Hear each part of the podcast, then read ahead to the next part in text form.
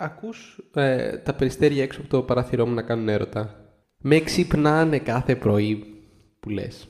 Τα περιστέρια που θέλουν να κάνουν, ρε παιδί μου, να αναπαραχθούν τα καημένα. Αλλά το θέμα είναι ότι το παράθυρο του δωματίου μου κοιτάει προς μια αυλή που έχει μόνο περιστέρια. Οπότε ακούω... Lovebirds, ναι. Πουλάκια μου, μπράβο σας. Καλημέρα, καλησπέρα, καληνότσες και καλή διαδρομή σε όλα τα αγαπημένα φιλμ τα πλάσματα που μας ακούνε μέσα στα λεωφορεία. Είμαστε οι host σας, ο Κωνσταντίνος Μαχιάς. Ταραντίνος Μαχιάς ακριβώς και εγώ είμαι ο Άλκης και σας καλωσορίζουμε σε ακόμα μία εκπομπή του φανταστικού μας podcast με το πρωτότυπο όνομα η. Φιλμ τα τι. Σε ευχαριστούμε πάρα πολύ, φίλε Κωνσταντίνε, για την ε, δύσκολη δουλειά που έχεις να βγάζεις τη φωνή σου με ηχό την ώρα που λες το όνομα της εκπομπής μας. Βγήκε με ηχό πάλι, ο. Σας ευχαριστούμε που συντονιστήκατε για ακόμα μία εβδομάδα. Σας ευχαριστούμε για τα σχόλια που είστε οι πιο γλυκοί φαν του πλανήτη και μας στέλνετε τη γνώμη σας κάθε φορά και τις απαντήσεις που μας έχετε δώσει not οι περισσότεροι στις ερωτήσεις που σας έχουμε κάνει και στι δημοσκοπήσεις που σας ε, γράφουμε στο Spotify. Θα θέλαμε να τους ζητήσουμε κάτι για την επόμενη φορά. Κάνει ένα homework. Δεν νομίζω ότι έχουμε κάποιο συγκεκριμένο homework. Απλά άμα μπορούν να μας κάνουν rating στο Spotify, στο Google Podcast ή όπου αλλού μας ακούνε και να μας μοιραστούν με κάποιο φίλο τους. Μπορούν να μας ακούσουν και μαζί, άμα θέλουν. Ε, φυσικά εγκρίνουμε και είναι η καλύτερη εμπειρία που θα δέσει μεταξύ τους ζευγάρια, από όσο έχω ακούσει. Δεν ξέρω τι άλλο σημαντικό έχει συμβεί στη ζωή σου τον τελευταίο καιρό, φίλε Κωνσταντίνε. Εγώ έχω να περηφανευτώ πάντως ότι έχω προωθήσει το podcast όσο μπορώ σε σημείο που το ανέφερα στην τη πλέον Ζέτα Μακρυπούλια στην μοναδική παρουσία μου για μια ακόμα ήττα στο τηλεπαιχνίδι της Ρουκ Ρουκ. Α, έγινε και αυτό, σωστά. Έχασες σε ένα ακόμα τηλεπαιχνίδι. Θα κάνεις και εκεί πέρα guest μετά, θα σε πάρουν να δουλέψεις; Ελπίζουμε οι άνθρωποι να έχουν τα μάτια και κυρίως τα αυτιά τους ανοιχτά. Δεν ξέρω για σένα, αλλά εμένα μου στείλανε διάφοροι και μου είπαν ότι Α, γιατί είπες ποια είναι η διεύθυνσή σου εκεί πέρα και ήταν πολύ περίεργο αυτό και γιατί το κάνεις αυτό. Ένα, δεν έδωσα ακριβή διεύθυνση. Αυτό που είπα είναι σαν να σας είπα ότι μένω στην Κυφυσία, επομένως δεν θα μπορούσε κάποιος να με βρει και να με σκοτώσει. Και δεύτερον, δεν έμενα καν ακριβώς εκεί πέρα. Μένω απλά κοντά εκεί. Οπότε μπορείτε όλοι να χαλαρώσετε. Πάμε να περάσουμε στο ψητό για σήμερα. Αυτό για το οποίο συντονιστήκατε όλοι να μας ακούσετε, να μιλάμε και να καταθέτουμε την πολύτιμη άποψή μας για ακόμα μία φορά. Για ποια ταινία θα μιλήσουμε σήμερα; Για δύο ταινίες. Για δύο ταινίες. Έχουν οποιοδήποτε κοινό αυτές τις ταινίες ή θα πάρουμε τυχαίες ταινίες και θα τις συγκρίνουμε; Φυσικά και έχουν κάποιο κοινό και αυτό το κοινό είναι ο σκηνοθέτης. Ποιος σκηνοθέτης είναι αυτός, Άρκη. Ε, ο σκηνοθέτης μας, φίλε μου, είναι όπως πρόδωσα με την προσφώνησή σου στην αρχή, ο Κουέντιν ο Ταραντίνο. Α, είμαι σίγουρος ότι κανείς δεν το ξέρει αυτό από τον τίτλο του επεισοδίου. Ε, βάζουμε και κάτι περίεργους τίτλους mm. καμιά φορά. Ο Κουέντιν ο Ταραντίνο, λοιπόν, είναι το θέμα μας σήμερα, φιλμτατη και φιλμτατα πλάσματα. Ένας αγαπημένος σκηνοθέτη. Είμαι σίγουρος ότι το 70 με 80% του κόσμου που πάτησε να δει αυτό το επεισόδιο έχει βάλει σε οποιοδήποτε σημείο σαν story ότι η ζωή του είναι written and directed από αυτόν ή σαν εξώφυλλο στο facebook ή έχει σε οποιοδήποτε σημείο φαντασιωθεί. Χρησιμοποιεί ακόμα κόσμο στο facebook και τα εξώφυλλά του. Ε, παλιά, παλιά τώρα. Παλιά, παλιά, είμαστε παλιοί. Ε, Προκαταρκτικές ερωτήσεις. Αρχικά, ποια ήταν η πρώτη φορά, φίλε μου, που έπεσε στα χέρια σου ταινία του Quentin του Ταραντίνο; Α, πρώτη φορά που είδα ταινία. Νομίζω ότι ο πατέρας μου μου είχε βάλει να δω τους άδοξου μπάσταρδου όταν ήμουν, ξέρω εγώ, σε νεαρή ηλικία. Δηλαδή πριν το γυμνάσιο παίζει. Οπότε, ναι, αυτό ήταν μια εμπειρία. Ακόμα ένα παράδειγμα καλής ανατροφής από το σπίτι του φίλου Κωνσταντίνου. Ναι. ε, ε, για μένα η πρώτη ταινία του Quentin Tarantino είναι και η ταινία για την οποία θα μιλήσω αργότερα σήμερα.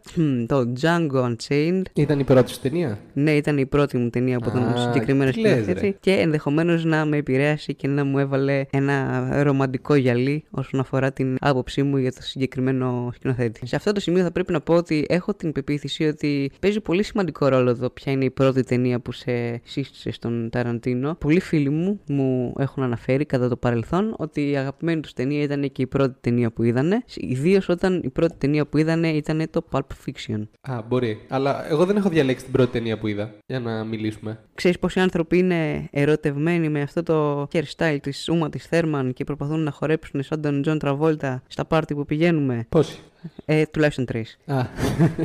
wow.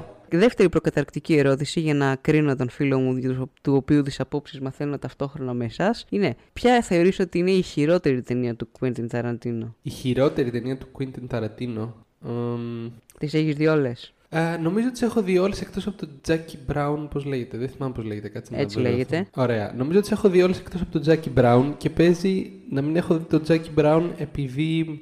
ε, Θυμήθηκες. τι; Κοιμήθηκες. Όχι. Όχι, απλά έχω ακούσει ότι είναι πολύ κακό. Τέλος πάντων, εμένα μου αρέσουν γενικά όλες οι ταινίες του Quentin, του φίλου μου του Quentin, ε, του Ταραντίνο τέλος πάντων. Ε, αλλά νομίζω αυτή που ήταν, που ήταν λιγότερο για μένα ήταν ε, το, το Hateful Eight. Παρόλο που είναι, δεν μπορείς να πεις ότι δεν είναι καλή ταινία, απλά δεν ήταν ταινία για μένα ακριβώς. Ήταν ε, λίγο πιο μεγάλη σε διάρκεια από ό,τι έπρεπε και λίγο πιο intense στο τέλος από ό,τι έπρεπε. Εσένα, ποια είναι η μία αγαπημένη σου ταινία, Quentin; Λοιπόν, η λιγότερο αγαπημένη μου ταινία του Ταραντίνο, γιατί δεν νομίζω ότι έχει όντως καμιά πολύ κακή ταινία, ούτε καν αυτό το Jackie Brown, το οποίο επίσης δεν συμπαθώ, είναι το Death Proof, εκείνη η ταινία που είχε βγάλει 2007-2008 κάπου εκεί, σαν μέρος μιας δηλογίας μαζί με τον συνάδελφο και φίλο του Ρόμπερτ Ροντρίγκεζ, η οποία είναι μια ταινία βασικά αφιερωμένη στο να κάνει μια σπλατεριά εκεί πέρα με κάτι αμάξια που συγκρούονται και διαμελίζονται τα πτώματα μέσα τους. Ναι, αλλά αυτή νομίζω ότι απλά την έγραψε, δεν τη σκηνοθέτησε. Οπότε Όχι, μετράει. Ρε. Πώς δεν μετράει. Να, εδώ, Death Proof, άμα γράψει director, θα στο βγάλει. Director Quentin Tarantino. Α, όντως. Δεν το ήξερα. Οπότε, ναι, θεωρώ ότι αυτή η ταινία είναι η πιο ρηχή και λιγότερο ποιοτική ανάμεσα στις υπόλοιπες. Εκ των οποίων θεωρώ ότι οι περισσότερες ανήκουν στις αγαπημένες μου. Μμ. Είναι και νομίζω από τις, από τις βαθμολογίες βλέπω είναι η πιο μέτριά του. Ωραία, ναι. Αλλά μετράει στο filmography του Ταραντίνο. Γιατί πο- είναι πολύ γνωστό ότι έχει πει ότι θα σκηνοθετήσει 10 ταινίες. Ε, νομίζω ότι είναι ανάμεσα στις 10. Είναι ανάμεσα στις 10, μ, μάλιστα. Ε, στη συνέχεια της συζήτησής μας θα αναφερθούμε στο τι κάνει την ultimate Tarantino εμπειρία, ποια είναι αυτά τα στοιχεία χωρίς τα οποία δεν έχεις ταινία με υπογραφή του σκηνοθέτη Quentin Tarantino. Θα αναφερθούμε στα αγαπημένα μας στοιχεία και θα φαντάζομαι θα τσακωθούμε μεταξύ μας όπως άλλωστε το συνηθίζουμε για το εάν η μία από τις δύο ταινίες που θα αναφέρουμε στη συνέχεια είναι η καλύτερη ταινία του σκηνοθέτη μέχρι σήμερα. Για πες, ε, αν είχες να διαλέξεις ένα υλικό που φτιάχνει την απόλυτη ταινία Ταραντίνο, ποιο θα ήταν αυτό; Ε, λοιπόν, αν ρωτάς τον ε, σοβαρό Άλκη, θα έλεγα ότι χωρίς κεφάλια που εκτοξεύονται πέρα δόθε, ταινία Ταραντίνο δεν έχεις με καμία Παναγία. Οπότε Τώρα, θα από έλεγες την, άλλη μεριά, θα βία. έλεγα, από την άλλη μεριά, θα έλεγα ότι ένα εξίσου χαρακτηριστικό κομμάτι των ταινιών Ταραντίνο είναι ο απαραίτητο close-up σε πόδια-πόδια-πόδια. Εσείς θα μιλάτε ακατάπαυστα. Συνεχώς και εγώ θα δείχνω μόνο πόδια, πόδια, πόδια. Η αλήθεια είναι ότι η τελευταία του ταινία ήταν πολύ πόδι. Ε, τουλάχιστον πάντων. δεν πήρε πόδι από το κοινό του. ναι, όχι. Αλλά σε βρίσκω, σε βρίσκω πολύ ρηχό και στις δύο περιπτώσεις. Ε, άμα ρωτούσες σε μένα, θα έλεγα ότι ο διάλογος του Ταραντίνο είναι από τα πιο χαρακτηριστικά πράγματα στις ταινίες του. Ο διάλογος είναι περίεργα θεατρικός σε ορισμένες περιπτώσεις, αλλά από την άλλη ξέρεις, εξυψώνει κάπως και το, και το υλικό που συνήθως είναι πιο πεζό και πιο exploitation, να πούμε. Ε, τουλάχιστον εμπνέεται από exploitation movies. Οπότε ο διάλογος αυτός του, του δίνει μια άλλη βαθμίδα. Το, το ανεβάζει σε, σε ένα άλλο επίπεδο. Σε αυτό το σημείο να αφήσω πίσω τον τρόλ εαυτό μου και να αναφέρω ότι ένα ακόμα μεγάλο χαρακτηριστικό το οποίο θεωρώ ότι αντικατοπτρίζει την α- απόλυτη ταραντίνο εμπειρία είναι το γεγονός ότι μέσα από την ματιά του βλέπουμε μια πιο ρομαντική ματιά σε διάφορες εποχές του παρελθόντος μια απόπειρα καταγραφής της δικής του ιστορίας στην οποία όλοι οι άνθρωποι οι οποίοι δεν βρήκαν δικαίωση ή καταπατήθηκαν τα δικαιώματά τους ή κατατρέχτηκαν κατά οποιονδήποτε τρόπο στο παρελθόν, αρχίζουν σιγά σιγά να βρίσκουν ένα δικό τους σύμπαν στο οποίο μπορούν να κατοικήσουν και να είναι πιο χαρούμενοι. Ναι, δεν ξέρω αν είναι ακριβώς αυτό που λες. Απλά νομίζω ότι δεν φοβάται να χρησιμοποιήσει τον πόνο του παρελθόντος, ξέρω εγώ, ή την νοσταλγία, όπως λες εσύ, για να στήσει τις ταινίες του όπως θέλει και α, διαλέγει τους χαρακτήρες του, όπως έκανε με τον Django για παράδειγμα, με έναν τρόπο που να είναι μ, καθαρτικός απέναντι στο κοινό. Για παράδειγμα, στο- στους άδοξους μπάσταρδους, προφανώς όλη η ταινία είναι από μια ομάδα Εβραίων που σκοτώνει να ζει. Ή ο Τζάγκο είναι ο σκλάβος που απελευθερώνεται και σκοτώνει τους λευκούς ε, Σκλα... Ε, Σκλαβέμπορες, πώς του λένε; σκλαβέμπορους, ναι. Μιας που μιλήσαμε για τους άδοξους μπάσταρδους, θα θέλαμε να ευχαριστήσουμε όλους τους αγαπητούς μας φίλους που μας απάντησαν στο σχετικό poll στο Instagram. Οι άδοξοι μπάσταρδοι κέρδισαν με μεγάλη διαφορά το poll για την καλύτερη ταινία Quentin Tarantino. Και κρίμα που δεν θα ασχοληθούμε με αυτούς περισσότερο. Εγώ προσωπικά δεν την έχω ανάμεσα στις τις αγαπημένες μου λόγω ενοχλητικά ανέμακτου φινάλε. Δεν ήταν ενοχλητικά ανέμακτο. Ε, εγώ, ας πούμε, Ήταν τον, ε, καθαρτικό. Αυτό, αυτό με, τα φινάλ, με το φινάλε του Ταραντίνο είναι πολύ αλήθεια πάντως ότι είναι καθαρτικά γενικά. Ακόμα και η Άδεξ Bastard που δεν θα συμφωνήσει μάλλον. Δεν ήταν όπως η υπόλοιπη ταινία τέλος πάντων που ήταν εξαιρετικά βίαιη. Ακριβώς, ακριβώς. Αλλά νομίζω ότι αυτό είναι που το έκανε και ιδιαίτερο. Δηλαδή το βίαιο κομμάτι είχε ήδη γίνει. Αλλά πή- πήραν και εκδίκη. Τέλος πάντων δεν αφήσανε και τους Ναζί να, τη- να- που συνεργάστηκαν μαζί τους να τη γλιτώσουν τελείως. Οπότε, φίλοι μου, ποια είναι η ταινία την οποία φέρνεις εσύ στο τραπέζι για να την συζητήσουμε αν είναι ανάμεσα στις κορυφαίε. Λοιπόν, εγώ ε, φέρνω στο τραπέζι το Kill Bill που όπως όλοι ξέρουμε με- μετράνε και οι δύο ταινίες Kill Bill. Α, ξεκίνησε να κλέβει από τα αποδητήρια, καταλάβατε. και το volume 1 και το volume 2. Γιατί έτσι, έτσι τις θεωρεί ο σκηνοθέτης, έτσι θα τις θεωρήσουμε κι εμείς ως μία ταινία. Σαν κάτι άτομα που κατεβάζουν σε πόλη για το, την καλύτερη ταινία του 21ου αιώνα, The Lord of the Rings Trilogy. Μπράβο, έσπασε στο Matrix. Οπότε εσύ φέρνεις το Kill Bill, εγώ από τη μεριά μου το έχω δηλώσει ήδη. Το αγαπημένο μου είναι το Django Unchained, το θρηλυκό αυτό western του 2012. Με ποιο θες να ασχοληθούμε πρώτα, να τα πάμε με χρονολογική σειρά; Ναι, καταρχάς, εγώ να σχολιάσω ότι και οι δύο διαλέξαμε τύπου western ταινίες. Το δικό σου είναι ξεκάθαρα western, ενώ το, το Kill Bill προφανώς έχει στοιχεία western, ειδικά στο δεύτερο μισό του. Ναι, στο ναι. volume 2. Ε, αλλά είναι αναμεμειγμένο με ιαπωνικές ε, επιρροές. Ακριβώς, ακριβώς. Και το αγαπάω και εγώ πάρα πολύ, να μην. ε, επειδή θα του φέρω Όχι, θα αντίλογο. παλέψουμε. Α, ο, ξύλο. Βγάλε την Ξύλο. πετάνα σου. όχι, όχι, όχι. Αλλά για πες μου τη γνώμη σου εσύ, γενικά για το Kill, ε, για το Kill Bill. Ας Τι, περάσουμε τι στο θεωρείς Kill Bill. μία ταινία καταρχάς; Λοιπόν, ο Kill Bill είναι ένας από τους ε, πιο διάσημους μπασκετμπολίστες που πέρασαν από τον Ολυμπιακό. Πρόδωσε πόντους στην Ευρωλίγκα or something I don't know, I don't watch basketball. Ο Kill Bill! Σκοράρει και πάλι! Αρχικά να, να θεωρήσουμε το Kill Bill μία ταινία. Δεν θα με έβρισκε και εντελώς αντίθετο. Παρ' όλα αυτά πρέπει να παραδεχτούμε ότι εάν τη θεωρούμε μία ταινία, είναι μία ταινία η οποία στα δύο μισά της διαφέρει αρκετά. Ναι, ναι, ναι. Το αγαπημένο μου μισό του Kill Bill και φαντάζομαι δεν θα πέσει κανένας από τα σύννεφα με αυτή τη δήλωση είναι το πρώτο. Αυτό το οποίο έχει το πολύ αίμα και την ε, περισσότερη δράση συγκριτικά. Ωστόσο θεωρώ ότι το δεύτερο έκανε μια τίμια προσπάθεια ώστε να διατηρήσει την κληρονομιά της ταινίας ως κάτι πιο ουσιαστικό και όχι ένα τύπου John Wick της προηγούμενης γενιάς που ένας τύπος απλώς σκοτώνει όλους τους εχθρούς που έχει από επίπεδο σε επίπεδο. Μ, Είναι και λίγο πιο πειραματικό το πρώτο μισό του Kill Bill γενικά. Χαίρομαι που σου αρέσει και εσένα το Kill Bill. Λοιπόν, να σου πω γιατί διάλεξα το Kill Bill. Τι σου αρέσει ιδιαίτερα, ναι, για πες. Νομίζω ότι είναι πολύ αντιπροσωπευτικό για την φιλμογραφία γενικά του Ταραντίνο, ε, γιατί συνδυάζει διάφορα στοιχεία. Καταρχάς, έχει αυτό το, την εκδικητική διάθεση που έχουν πολλές από τις ταινίες του. Δηλαδή, ό- όλη η υπόθεση της ταινίας είναι η εκδίκηση μιας γυναίκας απέναντι στον, στο πρώην αφεντικό της και εραστή της που την άφησε έγκυο και μετά σχεδόν τη σκότωσε. Ε, δεν- Ε, Και πώς τον λένε αυτόν, δεν θυμάμαι. Ε, ούτε εγώ, ούτε εγώ. Πώς το λένε Αναρωτιέμαι, τώρα; ναι. Πω, πω, Bob. ε, Μπράντον, κάπως. Ω- Όχι, όχι, Μπρα- Μπράντον.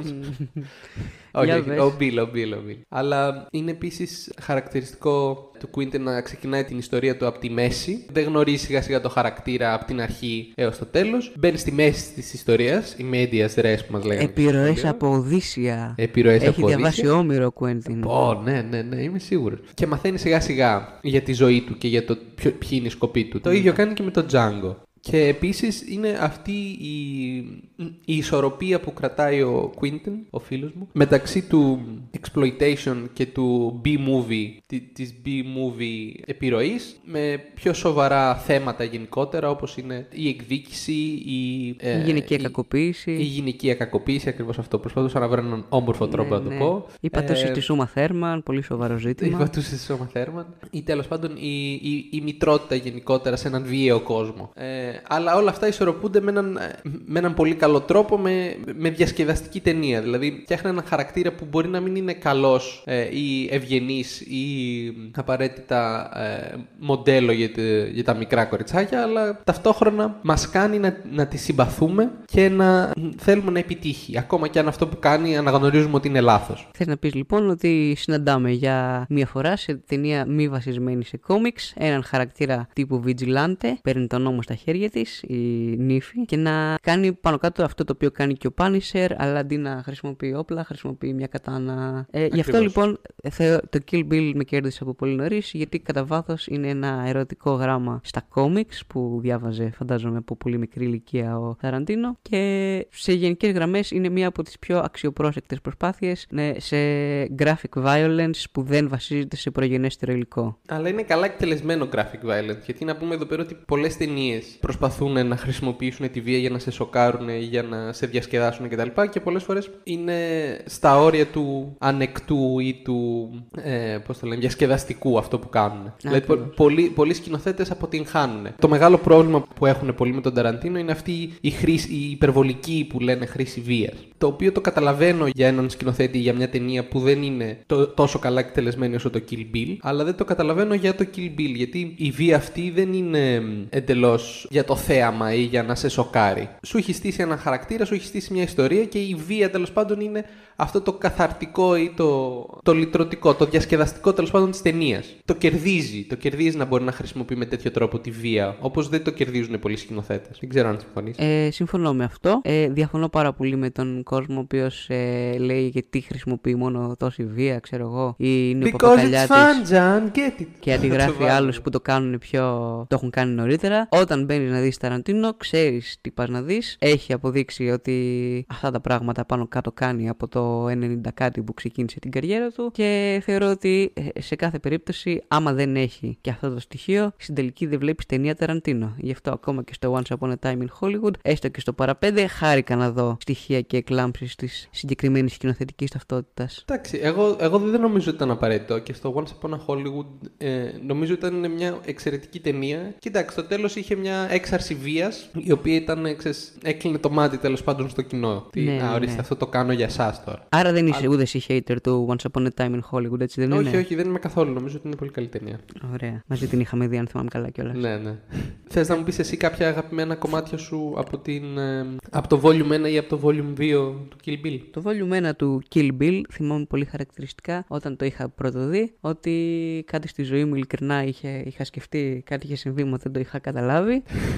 ε, θυμάμαι ότι ε, πρώτη φορά στη ζωή μου ήταν που είδα άνιμε και λέω πω πω αυτό είναι το άνιμε, δεν θέλω να ξαναδώ ποτέ στη ζωή μου. Όντως. Αλλά ναι, ναι, ναι. Oh, Γέρασε καλύτερα αυτή η σκηνή μέσα μου στην ε, πορεία των χρόνων και σήμερα μπορώ να την ε, θεωρήσω σκηνή ανθολογίας για την καριέρα του Ταραντίνο και θεωρώ ότι αυτά τα οποία είχε προσπαθήσει να δείξει για εκείνη την εποχή δεν θα μπορούσαν να επιτευχθούν το ίδιο αποτελεσματικά σε live action. Ναι, να, να πούμε εδώ πέρα ότι είναι μια πολύ σοκαριστική σκηνή και νομίζω ότι γι' αυτό διαλέγει να την απεικονίσει με στη με. Δηλαδή, η, μία από τις δολοφόνους που συμμετέχουν στο να σκοτώσουν την, την ύφη είναι η, η αρχηγός της Γιάκουζα τώρα. Αλλά τέλος πάντων βλέπει τους γονείς της να πεθαίνουν εκεί πέρα και μετά ως ένα πολύ νεαρό κορίτσι τέλος πάντων προωθείται σε ένα. Δίκτυο. για εκπόρνευση και τέλος πάντων ε, ενώ ε, ετοιμάζεται ο, αρχηγό, ο πρώην αρχηγός της Γιακούζα τέλος πάντων να τη βιάσει, ε, αυτή τον σκοτώνει. Δηλαδή μια πολύ έντονη σκηνή και μια πολύ περίεργη σκηνή να απεικονίσεις κανονικά και νομίζω ότι ο τρόπος που διάλεξε να το κάνει ήταν ο καλύτερος άμα δεν ήθελε να αλλάξει την ιστορία. Αυτή η αλλαγή στο animation σου δίνει μια απόσταση από την ε, όλη κατάσταση και σου επιτρέπει τέλος πάντων να απορροφήσεις σημαντικά, σημαντικά κομμάτια τη.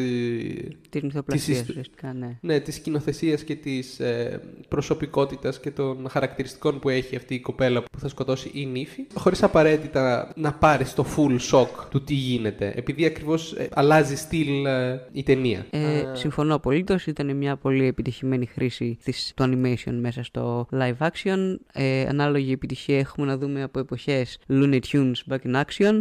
ε, λοιπόν, ε, ένα όμως από τα.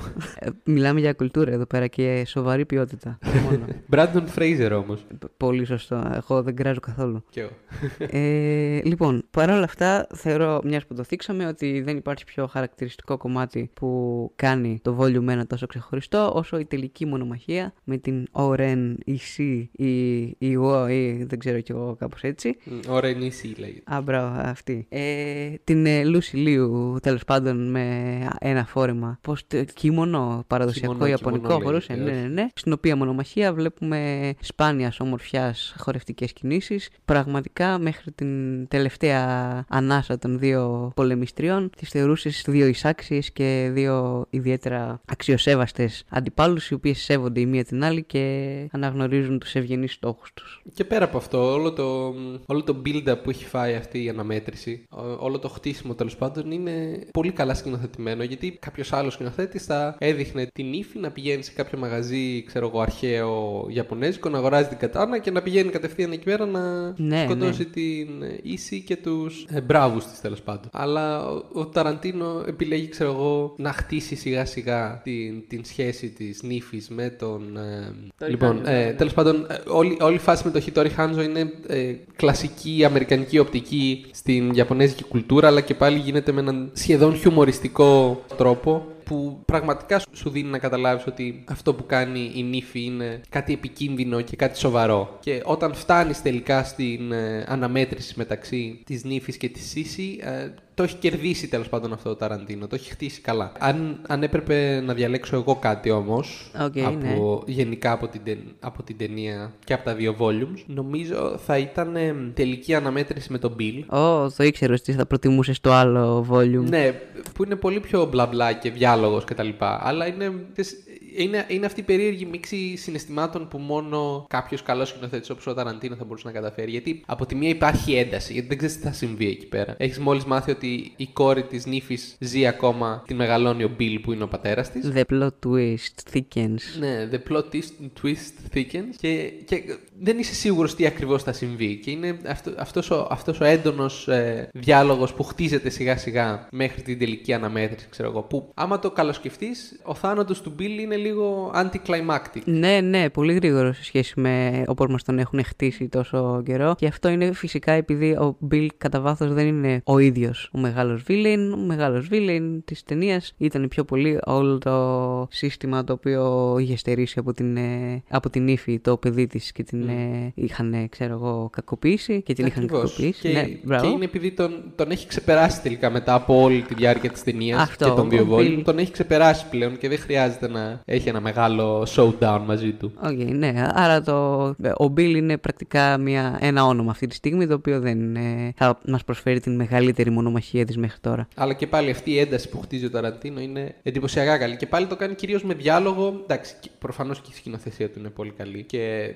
άμα παρατηρήσεις τα editor αυτού του sequence, μπορείς να τη δεις να χτίζει σιγά σιγά. Το, τα, τα κοψίματα γίνονται πιο γρήγορα, πηγαίνει πιο πολύ σε close-ups κτλ. Οπότε είναι, είναι καλή γλώσσα του σινεμά, αλλά και καλός ο διάλογος ταυτόχρονα. Mm-hmm. Και ε, έχω να πω γενικά ότι στο Volume 2 αυτό το οποίο εκτίμησα ε, πάρα πολύ ήταν και ο τελευταίος μονόλογος του Bill, ο οποίος είναι ένας βαθιά κομιξικό μονόλογος. Δείχνει κυριολεκτικά την αγάπη του Quentin Tarantino για αυτό το μέσον. Αν θυμάμαι καλά, έχει αναφορές μέσα στο τον ε, Σούπερμαν και το πώς είναι να έχει μια διπλή ταυτότητα σαν Clark Kent και προσπαθεί ουσιαστικά να επηρεάσει ψυχολογικά την ύφη και να της δείξει ότι η ίδια δεν είναι ηρωίδα. Ναι, όντως. Ε, μιλάει και λίγο στο κοινό εκείνη τη στιγμή. Ακριβώς, αλλά... ακριβώς. Έχει meta, αυτό το meta στοιχείο που αναφέραμε στο προηγούμενο επεισόδιο, για όσους mm. ακούγατε. Αλλά, οκ, okay, ναι. Ε, Επίσης, να πούμε εδώ πέρα ότι από άποψη γυναικείου χαρακτήρα νομίζω ότι είναι αρκετά περίπλοκος σε σχέση με το τι έβγαινε εκείνη την περίοδο, ειδικά που ήταν 2002 ε, με 2004, άμα δεν κάνω λάθος. Oh, Ηλέκτρα, Catwoman. Ε, βγήκαν όλα τα αριστουργήματα ναι, της 7η τέχνης μαζί. Ναι, και νομίζω ότι εδώ ερχόμαστε και σε ένα άλλο σημείο του τι κάνει τον Ταραντίνο έτσι ιδιαίτερο σκηνοθέτη. Είναι αυτή η σχέση που έχει με τους ηθοποιούς του. Γιατί νομίζω ότι είναι γνωστό το trivia ότι ε, η Ούμα Θέρμαν ε, και ο Ταραντίνο είχαν χτίσει μαζί αυτόν τον χαρακτήρα ενώ γυρίζανε το Pulp Fiction. Ναι, ναι, είναι γνωστό. Επομένως, αυτό το ότι,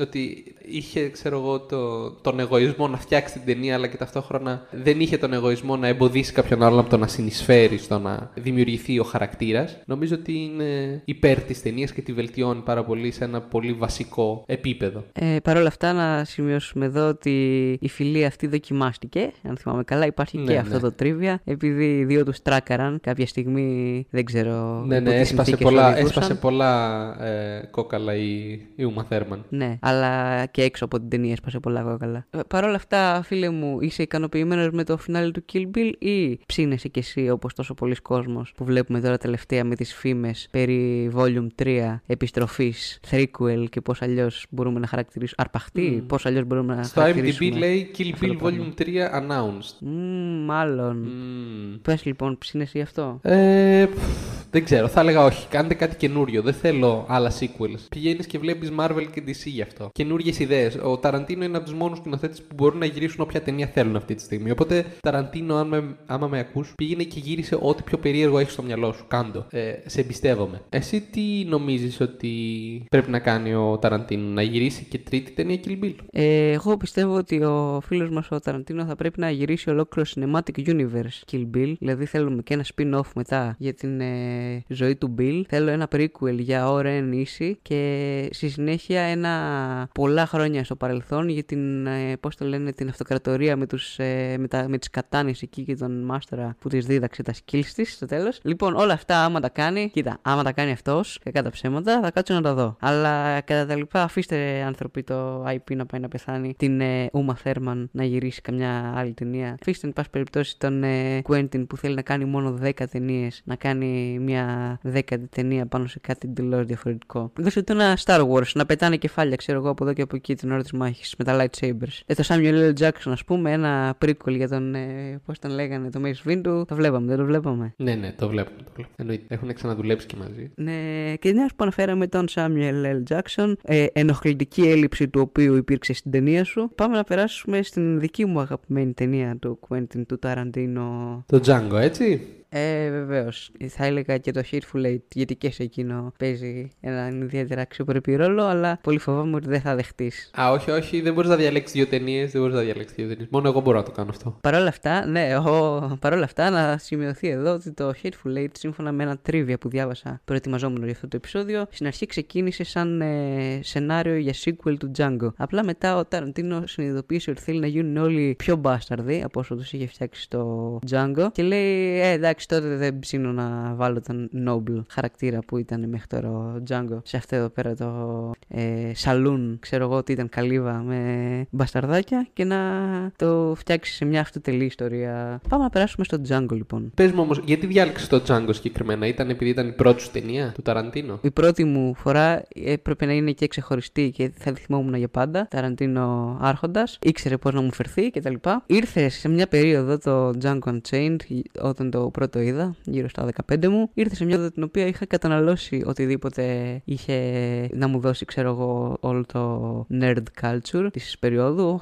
Όλοι οι Marvel, όλοι οι DC μαζεμένοι και τέτοια. Και είπα, πω, πω, οκ. Okay. Μέχρι εδώ ήταν το σινέμα, εντάξει, δεν τερμάτισα μέχρι τώρα. Δεν χρειάζεται να δω κάτι άλλο στη ζωή μου. Και σε εκείνη τη στιγμή χτύπησε την πόρτα μου το Django. Από το Django λοιπόν και μετά ξεκίνησα σιγά σιγά να ασχολούμαι και με άλλους πιο auteur, ε, με δικό τους στίγμα. Στον Ταραντίνο χρωστάτε όλη αυτή την ε, εξειδίκευση που έπαιξε στη συνέχεια. Δηλαδή, πρώτα ξεκίνησα από Ταραντίνο και στη συνέχεια έμαθα τον ε, Σκορτσέζε και τους αδερφούς Κοέν και τον Πολ Τόμα Άντερσον και όλους αυτούς τους ε, σοβαρούς τυπάδες με τους οποίους σήμερα μπορώ να πουλάω ότι είμαι true cinephile και όχι απλά ένας geek της σειράς. Όχι DC fanboy. Ε, DC μόνο. Γιατί έχω χάσει εγώ καμιά ταινία ή σειρά που έχει έστω και έναν άνθρωπο να φοράει κάπα. Ρε, πε πες για το Django Unchained τώρα και άσε, τα... άσε το DC και το Marvel. Άντε, έπιασε κατευθείαν τσίμπησε. Πάμε να μιλήσουμε λοιπόν για έναν ε, ήρωα της εποχής του, τον Django τον Unchained. Ο Django, The D is Silent, είναι ο θρηλυκός αυτός πιστολέρο που έχει χρησιμοποιηθεί και στο παρελθόν σε μια ταινία σπαγκέτι western από τα 70s, το οποίο ε, σαν ιστορία επανεπισκέπτεται ο Ταραντίνο και του δίνει φυσικά τη δική του σκηνοθετική σφραγίδα, τα δικά του γνωρίσματα για να το φέρει στη σήμερα και να κάνει αυτό που λέμε ένα revisionist western, δηλαδή μια απόπειρα επανεπίσκεψη της Άγρια Δύση υπό πιο σημερινό πρίσμα και προσπάθεια αποκατάστασης των κακών κειμένων που κακά τα ψέματα υπήρχαν τότε στις στα τέλη 19ου αιώνα, ξέρω εγώ πότε διαδραματίζεται αυτή η ταινία. Ναι, ε, είναι μια πιο κριτική ματιά και στο σινεμά το παλιότερο και στα spaghetti western που γυρίζονταν το 60 και το 70. Από western γενικά έχεις δει τίποτα άλλο εκτός από το Django; Έχω δει όλες ε, την παλιά τριλογία του Clint Eastwood με το Dollars Trilogy, οπότε ξέρω πώς ήταν τα original spaghetti western western. Έχω δει και το Unforgiven, που ήταν ουσιαστικά ένα από τα πρώτα revisionist westerns όταν άρχισε να οριμάζει ο Clint Eastwood. Αυτά τα True Grit και 310 to Yuma, τα οποία επίσης είναι πολύ revisionist. Γενικά μου αρέσει πάρα πολύ το... η μοντέρνα ματιά στα western. Mm-hmm. Αλλά έχεις δει τέλος πάντων western, αυτό είναι το θέμα. Γιατί νομίζω ότι το Django είναι μια καθαρά western ταινία, ας πούμε, από άποψη του περιβάλλοντος στο οποίο διαλέγει να γυρίσει ο Ταραντίνο. Δηλαδή είναι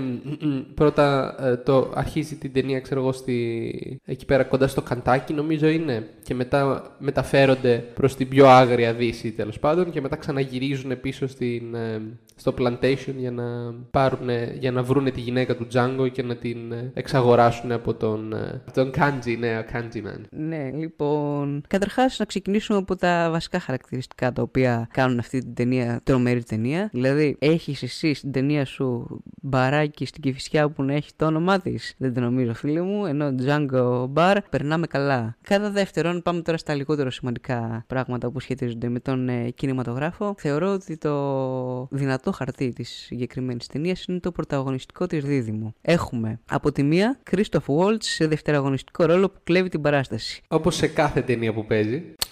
Ε, θα πείτε τι πιο σύνηθες να συμβεί. Αν δεν έχεις ε, δευτεραγωνιστικό ρόλο που κλέβει την παράσταση, πού πας καν για ταινία Ταραντίνο. Αλλά έχεις δίκιο γενικότερα σε κάθε ταινία και στο Inglourious Basterds που τον έχω δει, ήταν πάρα πολύ καλός. Και κατά δεύτερον, έχουμε τον ε, δεύτερο καλύτερο Jamie μετά τον Jamie τον Lannister, τον Jamie Fox εδώ πέρα. Έναν ε, τούμπανο ρόλο, τον ε, ρόλο του Django. Δεν τον είχα ξαναδεί τόσο καλό εγώ τον ε, Jamie. Τον έχω δει σε ρόλους πιο παθέτη, πιο ανθρωπάκι που δεν μπορεί να μιλήσει, ξέρω εγώ, και να κάνει πράγματα. Εκεί ήταν ε, πραγματικά ματσό. Ναι, ναι, δηλαδή εγώ, εγώ τον θυμάμαι χαρακτηριστικά από τον Baby Driver που παίζει, ξέρω εγώ, τον Imiterlock, ξέρω εγώ, ληστή. Οπότε ναι, ήταν πολύ διαφορετικός ο ρόλος αυτός εδώ πέρα. Και αυτός ο, ο ρόλος του απελευθερωμένου σκλάβου τέλος πάντων που μετά α, αποκτά, ξέρω εγώ, την αυτοπεποίθησή του και τελικά εκδικείται ό,τι του έχει συμβεί. Νομίζω αυτό το, το transformation που γίνεται μέσα στην ταινία αυτή, η αλλαγή του χαρακτήρα του, την παίζει πάρα πολύ καλά ο, Τζέιμι Jamie Ναι, ναι, ναι. Ε, φυσικά ε, αυτοί οι δύο είναι οι αγαπημένοι μας καλοί. Όμως οι εκπλήξεις δεν σταματούν εκεί, διότι έχουμε δύο εξαιρετικές ερμηνείες και από τους κακούς. Στην αρχή έχουμε φυσικά τον ε, μεγάλο Λεωνάρτο Ντικάπριο. Είχε προταθεί για Όσκαρ για αυτό το ρόλο, έστω β' ανδρικού, κάτι τέτοιο; Ε, λογικά κάθε, σε κάθε ρόλο είχε προταθεί, δεν το έπαιρνε απλά. Εμένα μου άρεσε ο Σάμιελ Τζάξον εδώ πέρα, γιατί παίζει κόντρα ρόλο. Συνήθως παίζει τον γαμάτο ήρωα. Ε, αλλά εδώ παίζει τον, τον, τον συχαμένο, ξέρω εγώ, σύμβουλο του κακού δηλαδή. Άμα... Τον υπηρέτη, ρε, τον γλυφοκολάριο. Είναι διπλά συχαμένο τέλος πάντων γιατί στηρίζει τέλος πάντων το σύστημα το οποίο υποδουλώνει τους ίδιους τους ανθρώπους τους δικούς του και αυτός έχει βρει, έχει βρει έναν τρόπο, ξέρω εγώ, να εκμεταλλεύεται αυτό το σύστημα προς τη δική του εξουσία τέλος πάντων. Εντάξει, ε, δεν ξέρω τι, τι γνώμη έχεις εσύ για το γεγονός ότι λένε τόσο πολύ το N-word στην ταινία. Γιατί νομίζω είχε φάει πολύ hate το Ταραντίνο γι' αυτό. Λοιπόν, αυτό το έμαθα πάρα πολύ πρόσφατα. Ότι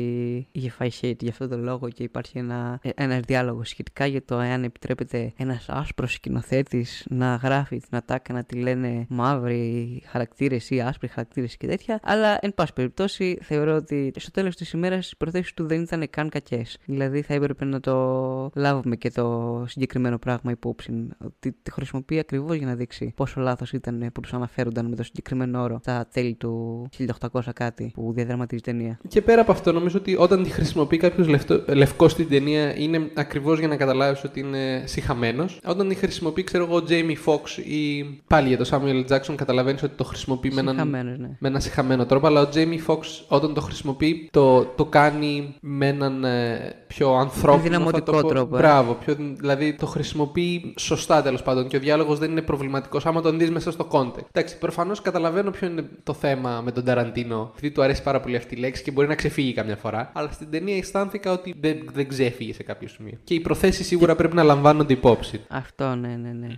Ένα ακόμα πολύ δυνατό χαρακτηριστικό το οποίο θα ήθελα οπωσδήποτε να θέσω προς συζήτηση γιατί ε, ο Ταραντίνο είναι γνωστός για τον τρόπο που το χρησιμοποιεί είναι το εξαιρετικό soundtrack του Django Unchained το οποίο μπορώ πραγματικά να ακούω κάθε μέρα, όλη μέρα από τα ηχεία μου να παίζει ό,τι και να κάνω στο σπίτι δηλαδή είτε διαβάζω είτε κάνω οποιαδήποτε δραστηριότητα ένα ένα τραγούδι από την playlist, δεν υπάρχει περίπτωση να μην περνάει από τα χείλη μου. Τι θες να σου αναφέρω, να σου αναφέρω Freedom, Too Old to Die Young, να σου αναφέρω Jambo που χρησιμοποιήθηκε και στην ε, διαφήμιση εκείνη την περίοδο. Oh, no. Παρεπιπτόντω, ιδιοφυής διαφήμιση, ούτε καν είχα υπόψη μου την ταινία εκείνη τη στιγμή και με έκανε να θέλω να τη δω. Ε, Wow. Τι άλλο; Αν ήθελες Put να it δεις that αυτή to την ταινία you. από αυτή τη διαφήμιση, νομίζω ότι θα ήταν, θα ήταν πολύ διαφορετική η εμπειρία σου από τη δικιά μου. Και η λίστα η σχολική θα είναι πούπουλο στου ώμου, φίλε μου. Πάντως έχω να πω ότι πέρα από, από, το, από το ακουστικό editing και από το πώς ε, φτιάχ- πώς, ε, ενσωματώνει τη μουσική στις ταινίες του, ο, ο Ταραντίνο στη συγκεκριμένη ταινία, δηλαδή στο Django, χρησιμοποιούσε μουσική και στο set για να φτιάξει. Τι ωραία διάθεση, ε. Ναι, για να φτιάξει τη διάθεση, να φτιάξει το mood, έτσι ώστε να είναι, να είναι πιο εύκολο για τους χαρακτήρες του να μπουν στο κεφάλι των ε, αυτών που υποδύονται τέλος πάντων. Για τους ηθοποιούς να είναι πιο εύκολο αυτό. Ελπίζω να έπαιζε Ennio Morricone από την ε, Dollar Trilogy τη μουσική. Δεν ξέρω, μπορεί νομίζω έπαιζε ε, πιο folk και soul ε, τραγούδια. Γιατί το έκανε αυτό ειδικά στις σκηνές που είχαν να κάνουν με, την, ε, ε, με τη σκληρή βία απέναντι στους ε, Αφροαμερικάνους τέλος πάντων. Το οποίο είναι αρκετά οκ. δύσκολο να το γυρίσεις, είμαι σίγουρος. Οπότε χρεια- χρειαζόταν λίγο να ενδυναμώσεις τα συναισθήματά σου και να τα, να, μέσω της μουσικής τέλος πάντων να τα εκφράσεις. Πολύ καλός, πολύ καλός. Γενικότερα μας έχει συνηθίσει σε καλές μουσικές και σε τραγούδια που μένουν στο κεφάλι σου, ακόμα και αν τα ήξερες κάποτε και δεν σου είχαν μείνει. Τώρα επανέρχονται καλύτερα από ποτέ στη μνήμη σου. Εσύ έχεις κανένα τίποτα αντίστοιχο; Α, περίμενε, έχεις αυτό το με τα σφυρίγματα. Με τα σφυρίγματα, ναι, όχι, ναι. Ήταν πολύ καλό. Και άμα δεις. Ε, Τέλος πάντων, για όσους δεν έχουν δει την ταινία, να πούμε ότι ανοίγει με μια πολύ cult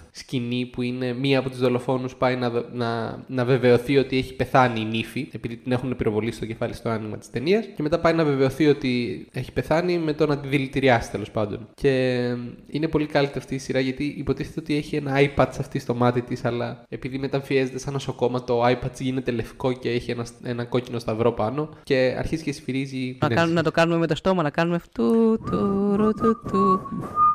Του, του, του.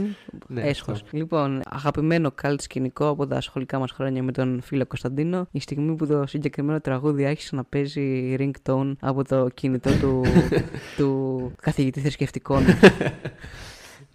Έτσι, γίνονται και Έμπιστο αυτά. ακούγεται. Λοιπόν, ας μιλήσουμε και πιο συγκεκριμένα παρόλα αυτά για την ε, ιδιοφυή ερμηνεία του Λεωνάρντο του Ντικάπριο. Έκανε καλή ερμηνεία ο Λεωνάρντο, δηλαδή ε, ανήκω στα πράγματα. Τι συνέβη εκεί πέρα; Εντάξει, εγώ δεν είμαι, πο- δεν είμαι ιδιαίτερα φαν του Ντικάπριο. Ειδικά, ειδικά στο.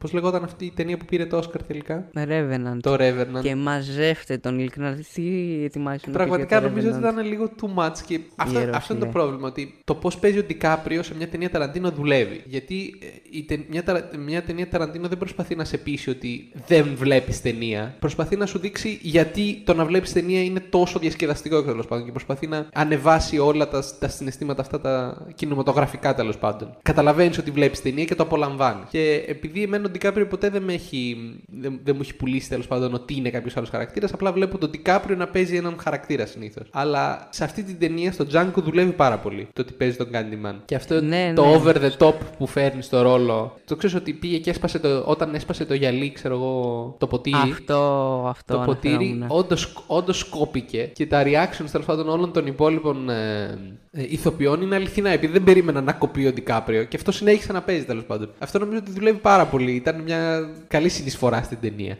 Ναι, ναι, ναι. Μιλάμε.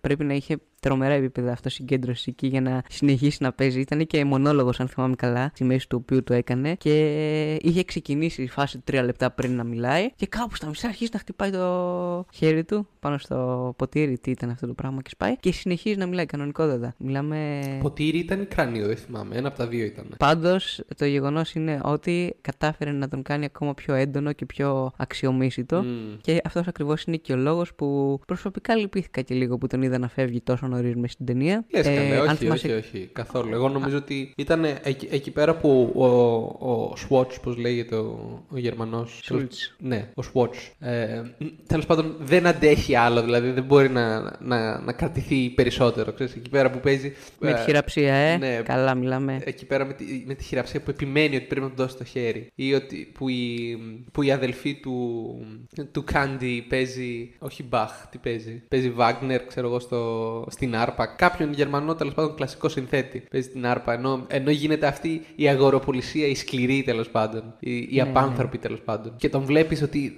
παρόλο που είναι πολύ συγκρατημένος όλη την υπόλοιπη ταινία, έχει αρχίσει να σπάει σιγά σιγά. Και αυτό που τέλος πάντων το, το χορταράκι που σπάει ε, την πλάτη της Καμίλας τέλος πάντων είναι το ότι του ζητάει να του, να του δώσει το χέρι του. Δηλαδή εκεί πέρα το ένιωσα εγώ δηλαδή. Η, η, την αηδία του μέσα που τον, και, και τον σκοτώνει και είναι ξανά, θα, θα το ξαναπώ και το ξαναλέω. Ήταν καθαρτικό αυτό που έγινε εκείνη τη στιγμή. Καλά, όποιος πει ότι δεν χειροκρότησε και δεν έβαλε να παίζει σε λούπα η στιγμή που βγαίνει το όπλο από το μανίκι του Σούλτς αντί για τη χειραψία, μιλάμε. Εγώ μπορεί να την και 10 φορές πριν mm. συνεχίσω στην ταινία. Και το έχει στήσει τόσο καλά αυτό με το πιστόλι. Δηλαδή, στο έχει δείξει άλλες δύο φορές σίγουρα ότι το έχει ξανακάνει. Αλλά μέχρι εκείνη τη στιγμή το έχεις ξεχάσει και με το που το ξανακάνει, ξέρω εγώ, θε όντως να σηκωθείς και να χειροκροτήσεις. Αυτό, ναι. Γηπαιδικές ε, αντιδράσεις τύπου endgame, ε, on your right και τέτοια. Αλλά κατάλαβες την κλίμακα της ταινίας μας. Yes, yes. Ε, για όλα αυτά, θεωρώ ότι το Django Unchained έπιασε την πεμπτουσία του τι σημαίνει να έχεις μια ταινία Ταραντίνο, την υπερβολή που έχει μια ταινία Ταραντίνο για να έχεις την απόλυτη εμπειρία στο διάλογο, την βία η οποία στο τελευταίο μισάωρο δίνει και παίρνει, έτσι. Μιλάμε, mm. τα αίματα φεύγουν από παντού. Εν γέννη, Django Unchained, τρομερή ταινία.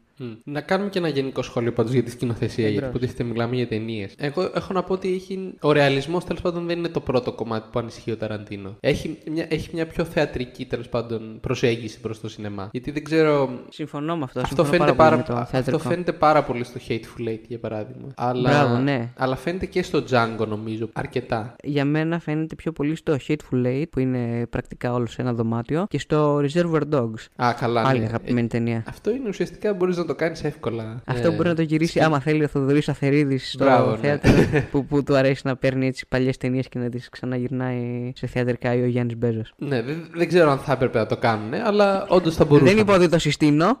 είπα ότι είναι μια πιθανότητα. ναι, ναι, τώρα τους Μια πιθανότητα που απεχθώ. Ναι, καλησπέρα Γιάννη Μπέζο, αν ακούσει αυτό το podcast ή αν στο έβαλε να το ακούσεις η Ζέτα η Μακρυπούλια. Παρ' όλα αυτά δεν αποκλείουμε να δούμε μια αφίσα το μετρό ομόνιας, ξέρω εγώ, κάποια μέρα που να λέει ο Θοδωρής Αθερίδης γυρίζει Quentin Tarantino. Mm. Τέλος πάντων, ε, αυτό νομίζω ότι. Αλλά συνήθως αυτό είναι πρόβλημα για, για πολλούς, ας πούμε για το ευρύ κοινό, αν και, και εμείς είμαστε το ευρύ κοινό. Αλλά νομίζω ότι η χρήση τέλος πάντων αυτού του θεατρικού στυλ δουλεύει πάρα πολύ με την ε, αισθητική που έχει ο Ταραντίνο για, τη, για τις ταινίες. Γιατί συνδυάζει αυτό το, τον, ε, το πιο θεατρικό διάλογο και την πιο θεατρική σκηνοθεσία στις έντονες σκηνές, ξέρω εγώ, με, ένα, με πολύ καλό editing που χτίζει την ένταση και δεν βασίζεται μόνο στο διάλογο και με φανταστικά landscapes, ειδικά, ειδικά στο Django ναι. δηλαδή. δηλαδή Καταλαβαίνεις τέλος πάντων ότι βρίσκεσαι στην άγρια δύση σε ορισμένα. Με αυτά τα, τα ναι, απίστευτα βουνά. Ναι, ναι, ναι. ναι. Δηλαδή έχει μια ε, ιδιαίτερη αισθητική η οποία ε, ενισχύει όχι ακριβώς τη θεατρικότητα αλλά την, ε, την κινηματογραφικότητα να το πω. Δηλαδή παρόλο που, παρόλο που είναι σαν να βλέπεις ένα θεατρικό απόψη διαλόγου και απόψη... Θεατρικά γραμμένο, κινηματογραφικά εμφανισμένο. Έτσι. Α, σε αυτό το σημείο θα ήθελα να αναφέρω ένα ακόμα ενδιαφέρον fact το οποίο βρήκα μπροστά μου και κατέγραψα για να μην ξεχάσω να αναφέρω. Από ό,τι φαίνεται, ο χαρακτήρας του Django έχει πρωταγωνιστήσει σε sequel comic, το οποίο γράφτηκε στην ε, προηγούμενη δεκαετία, αν θυμάμαι καλά, ή από τον ίδιο τον Ταραντίνο, ο οποίος Ταραντίνο έχει 8 side καριέρες να ακολουθήσει, ξέρω εγώ, είτε από συνεργάτες του, δεν θυμάμαι, εν πάση περιπτώσει, στο οποίο κάνει crossover, φίλε μου, με. Ναι. Ποιον; Ποιον; Το Batman, όχι. Με το Ζωρό, φίλε μου. Αν ε, μπορεί να το πιστέψει, υπάρχει και έξω ένα crossover comic Django slash Zoro. Ε, mini series, νομίζω 8-10 τευχών. Έχω μεγάλη περιέργεια με τι ασχολείται αυτό το πράγμα. Δηλαδή, στάνταρ κάποια στιγμή. Ναι, ναι, ψεύτη, σιγά μην κάτσεις να διαβάσεις. Υπάρχει παρόλα αυτά και μια ανοιχτή πρόσκληση από ό,τι διάβασα κατόπιν του συγκεκριμένου κόμικ από τον Jamie Foxx και τον Quentin Tarantino προς τον Αντώνιο Μπαντέρα για να γυρίσουν και σε live action αυτή την ε, μυθική συνεργασία. Yes, τον, τον παλιό ηθοποιό του Ζωρό. Ξεκινώντας λοιπόν από το Django που μόλις ολοκληρώσαμε την συζήτηση, πιστεύεις ότι αξίζει μια γερή βαθμολογία; Νομίζω ότι αξίζει μια γερή βαθμολογία. σω δεν είναι η καλύτερη ταινία Ταραντίνο, αλλά είναι μια από τις καλύτερες ταινίες Ταραντίνο, που σημαίνει ότι αξίζει να τη δει κανείς και είναι μια ευχάριστη εμπειρία. Άρα, εγώ θα βαθμολογήσω την ταινία με 8,5. Oh, εγώ, φίλε μου, θα υπερθεματίσω λίγο και θα αποδώσω στο Django που μου έμαθε τι θα πει σινεμά από εκεί και πέρα με όλους τους επόμενους σκηνοθέτες που ανακάλυψα. Θα του αποδώσω το 9, 9. στα 10. Ναι, ναι, ναι, λατρεύω αυτή την ταινία και μπορώ οποιαδήποτε μέρα να την ξαναβάλω και να την ξαναδώ και να μην βαρεθώ στιγμή mm. και να τραγουδάω όλα αυτά τα dark country mm. τραγουδάκια που είχε στο soundtrack. Και είναι ταινία που άμα μπορείτε να τη δείτε σε μεγάλη οθόνη, κυριολεκτικά. Άμα ξαναβγείς στο σινεμά, δηλαδή πρέπει να πάτε να τη δείτε, αλλά όσο μεγαλύτερη οθόνη, τόσο το καλύτερο. Τι 8,5 τι 9 εδώ που τα λέμε σε αυτά τα επίπεδα που μιλάμε, μιλάμε για πραγματικά ταινιάρες. Εγώ, όπως είναι γνωστό, τέτοιες βαθμολογίες τις βάζω πάρα πολύ σπάνια. αλλά πες μου και τη βαθμολογία σου για το Kill Bill.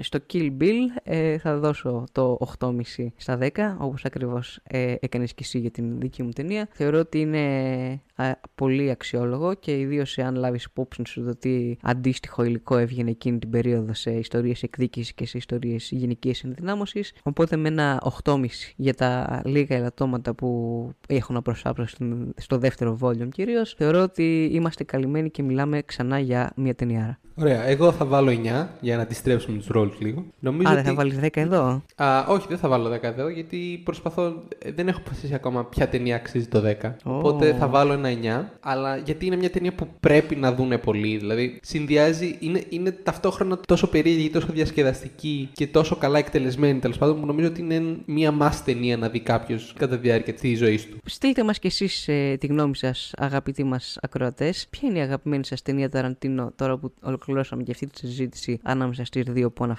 πέρα από το Inglorious Bastards για το οποίο θα μας ε, σπαμάρετε μια ζωή.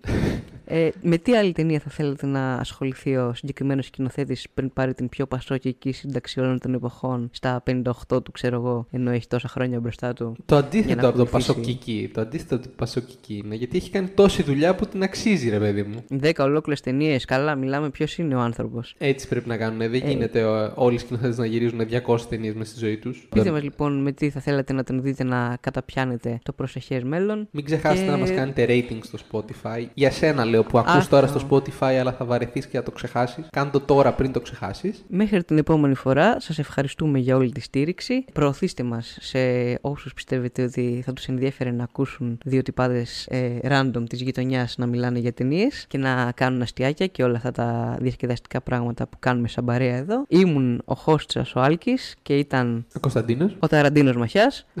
Μέχρι την επόμενη φορά, σε αφήνω να το πεις εσύ τώρα. Άκουσέ μας, αγάπησέ μας, νομιμοποίησέ μας. Και θα τα πούμε στο επόμενο επεισόδιο. Γεια σας.